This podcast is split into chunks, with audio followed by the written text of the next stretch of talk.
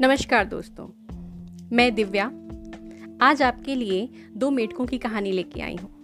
आशा करती हूँ कि आपको पसंद आएगी। अगर आपको अच्छी लगे तो प्लीज़ इसे ज़्यादा से ज़्यादा अपने दोस्तों में शेयर करें, लाइक करें, कमेंट करें और मेरे चैनल पॉजिटिव वाइब्स को सब्सक्राइब करें।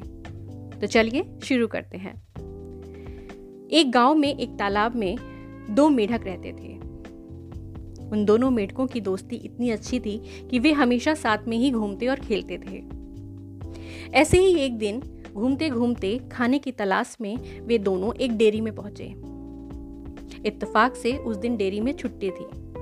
खाली डेयरी को देख के दोनों मेढक वहाँ पे शैतानी करने लगे। वे दोनों वहाँ पे बड़े बड़े बर्तनों में उछल कूद मचाने लगे। ऐसे ही एक बर्तन पे घूमते घूमते, कूदते कूदते अचानक से वे दोनों फिसल के एक दूध के बड़े से कंटेनर में गिर गए। जैसे ही वे उस दूध के कंटेनर में गिरे, दोनों परेशान होकर छटपटा के बाहर निकलने का प्रयास करने लगे। लेकिन दूध के बर्तन की दीवारें इतनी चिकनी थी कि वे बार बार फिसल के उसमें गिर जाते। बहुत देर तक दूध में तैरने के बाद जब दोनों थक गए तो उनमें से एक मेढक बोला, मित्र आज तो हमने यहाँ आके गलती कर दी। आज तो हमारी मृत्यु निश्चित है। हम दोनों इस दूध में डूब के मर जाएँगे और हमें कोई बचाने नहीं आएगा। अब हम क्या करें? उसकी ये निराशा वाली बातें सुन के उसका दोस्त बोला, नहीं मित्र, ऐसे निराश नहीं होते। हमें प्रयास करते रहना चाहिए।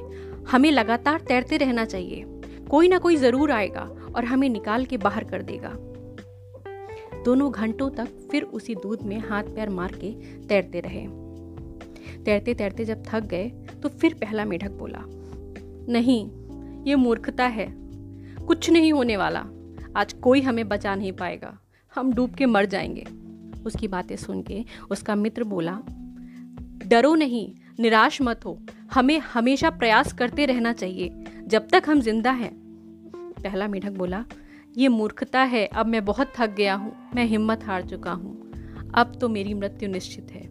इतना कह के उसने तैरना छोड़ दिया और उस दूध में डूब के मर गया। लेकिन दूसरा मेढक लगातार तैरता रहा, हाथ पैर चलाता रहा। तभी अचानक से उसे अपने नीचे कुछ ठोस सा महसूस हुआ। लगातार हाथ पैर चलाते रहने से उस दूध से मक्खन निकल आया था। और वो मक्खन धीरे धीरे बढ़ता जा रहा था उसके पैरों के नीचे। उसने पूरा ज़ोर लगा के छलांग लगाई और बाहर निकल आया। और वो बच गया। लेकिन बाहर निकल के वो अपने दोस्त के लिए बहुत दुखी था।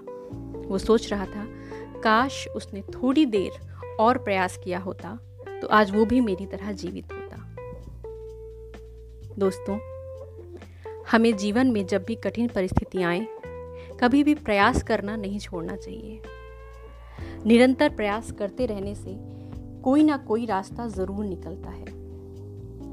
जब हर पल ऐसा लगने लगता है कि कुछ भी हमारे बस में नहीं, कुछ भी हमारे मन मुताबिक नहीं हो रहा, सब कुछ हमारी सोच समझ के विपरीत हो रहा है और कोई भी हमारे साथ नहीं है।